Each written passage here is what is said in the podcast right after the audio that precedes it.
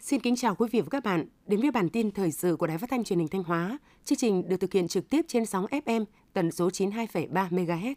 10 tháng năm 2022, thu ngân sách nhà nước trên địa bàn tỉnh ước đạt trên 43.000 tỷ đồng, vượt 45% dự toán, tăng 60% so với cùng kỳ. Trong đó, thu nội địa ước đạt hơn 26.000 tỷ đồng, vượt 40% dự toán, tăng 48% so với cùng kỳ. Thu từ hoạt động xuất nhập khẩu ước đạt gần 17.000 tỷ đồng, vượt 54% dự toán, tăng 82% so với cùng kỳ. Một số khoản thu nội địa có số thu 10 tháng đạt cao so với cùng kỳ gồm thu tiền sử dụng đất, thu từ khu vực có vốn đầu tư nước ngoài, thu từ khu vực kinh tế ngoài quốc doanh, thu từ khu vực doanh nghiệp nhà nước.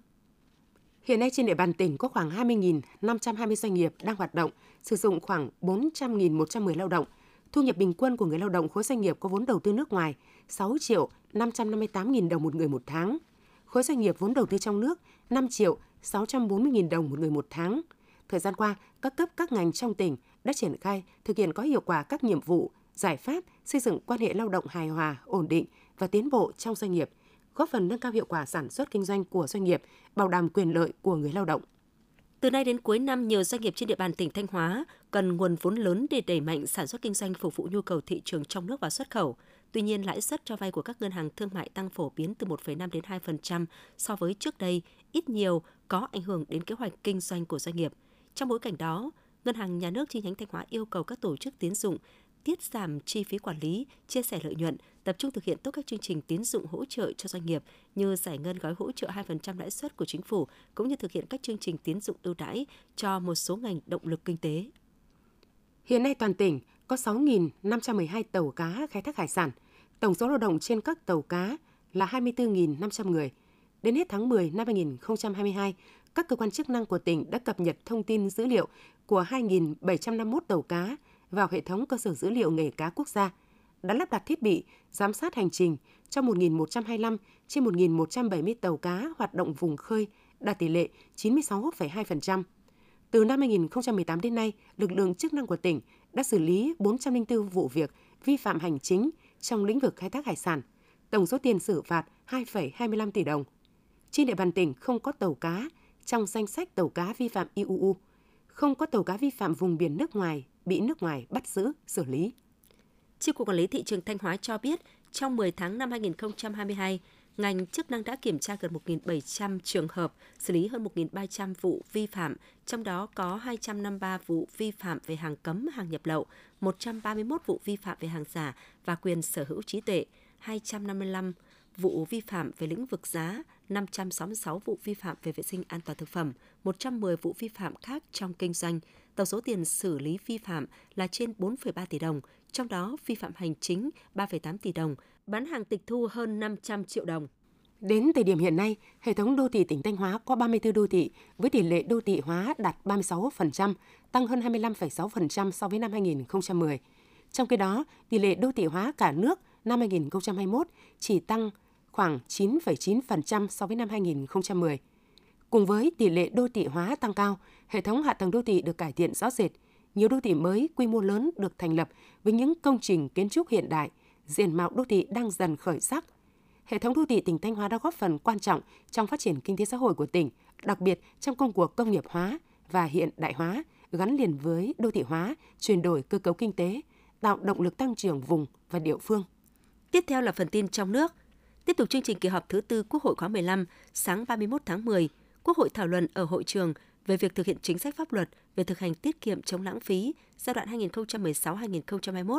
Chủ nhiệm Ủy ban Tài chính Ngân sách của Quốc hội, Phó trưởng đoàn giám sát của Quốc hội Nguyễn Phú Cường cho biết, hàng nghìn dự án chậm tiến độ và có xu hướng tăng lên qua các năm. Năm 2016 có 1.448 dự án chậm tiến độ, năm 2017 là hơn 1.600 dự án, năm 2018 là hơn 1.700 dự án, năm 2019 là 1.878 dự án, năm 2020 là 1.867 dự án, năm 2021 là hơn 1.900 dự án, trong đó hầu hết dự án quan trọng quốc gia, các dự án trọng điểm đều chậm tiến độ. Thưa quý vị và các bạn, theo chương trình làm việc, tuần tới Quốc hội sẽ tiến hành giám sát tối cao chuyên đề việc thực hiện chính sách pháp luật về thực hành tiết kiệm, chống lãng phí giai đoạn 2016-2021. Đây là nội dung được cử tri rất quan tâm bởi tình trạng lãng phí kéo dài đang như những tổ mối hàng ngày làm rỗng thân đê, gây thất thoát ngân sách, ảnh hưởng trực tiếp đến cuộc sống người dân. Với việc đổi mới trong cả cách thức và nội dung giám sát, thời gian qua, các đoàn giám sát của Quốc hội đã có nhiều cách làm mới, qua đó nâng cao hiệu quả giám sát. Với tinh thần chủ động, từ sớm từ xa, Ủy ban Thường vụ Quốc hội xem xét cho ý kiến về kế hoạch chi tiết đề cương của đoàn giám sát chuyên đề.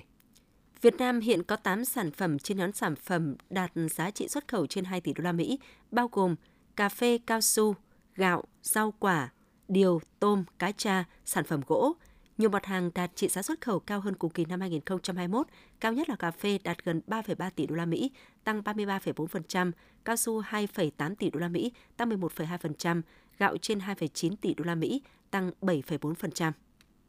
Theo Tổng cục Thống kê, kim ngạch xuất khẩu hàng hóa tháng 10 năm 2022 ước đạt 30,27 tỷ đô la Mỹ, tăng 1,5% so với tháng trước và tăng 4,5% so với cùng kỳ năm trước.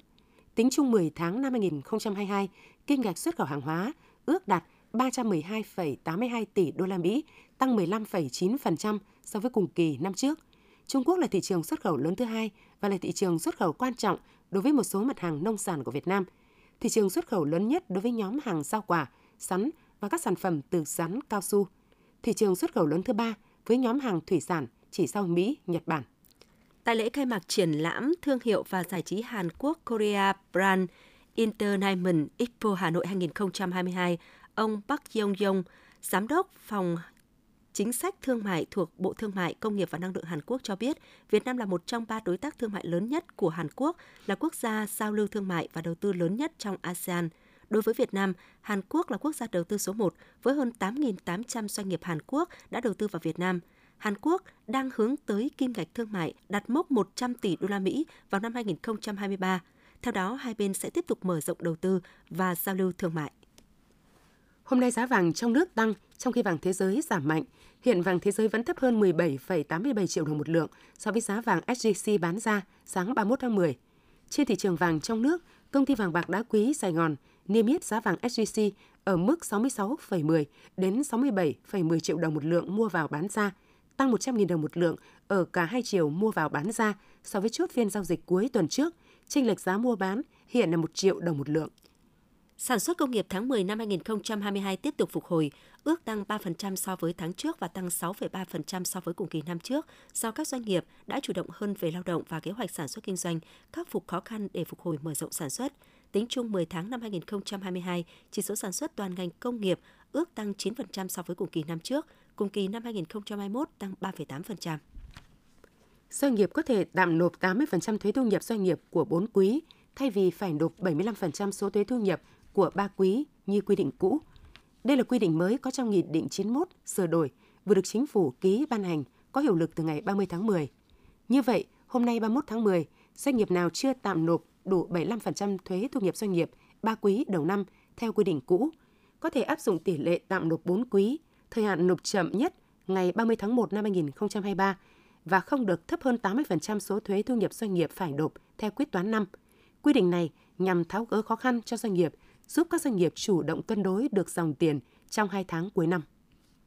Sau 9 tháng triển khai thực hiện kỳ xét chọn sản phẩm đạt thương hiệu quốc gia Việt Nam lần thứ 8 năm 2022 đã về đích với 325 sản phẩm của 172 doanh nghiệp. Lễ công bố sản phẩm đạt thương hiệu quốc gia Việt Nam lần thứ 8 năm 2022 với chủ đề Kiến tạo tương lai sẽ diễn ra ngày 2 tháng 11 với sự tham dự của lãnh đạo Đảng, Nhà nước và Chính phủ, lãnh đạo nhiều bộ ngành địa phương, đông đảo doanh nghiệp. Theo báo cáo nhanh của Trung tâm Kiểm soát Bệnh tật tỉnh Bắc Cạn, ổ dịch xuất hiện rải rác hầu như tại tất cả các xã trên địa bàn huyện Trợ Đồn từ đầu tháng 10 năm 2022, tập trung chủ yếu tại trường tiểu học thị trấn Bằng Lũng. Đến ngày 25 tháng 10, toàn huyện có tổng số 736 người mắc. Cục Y tế dự phòng bước đầu kết quả xét nghiệm 5 trên 7 mẫu bệnh phẩm dịch họng và huyết thanh học xác định dương tính với virus cúm B. Đây là một trong hai chủng cúm mùa AB lưu hành trên thế giới và Việt Nam. Trước ổ dịch lớn tại huyện Trợ Đồn Bắc Cạn, Bệnh viện Nhi Trung ương đã cử chuyên gia về bệnh truyền nhiễm đến Bắc Cạn, hỗ trợ các giải pháp điều trị và cách ly, xử lý phát hiện sớm dấu bệnh, dấu hiệu bệnh nặng. Những thông tin vừa rồi cũng đã khép lại chương trình thời sự của Đài Phát thanh Truyền hình Thanh Hóa. Xin kính chào và hẹn gặp lại quý vị và các bạn trong những chương trình sau.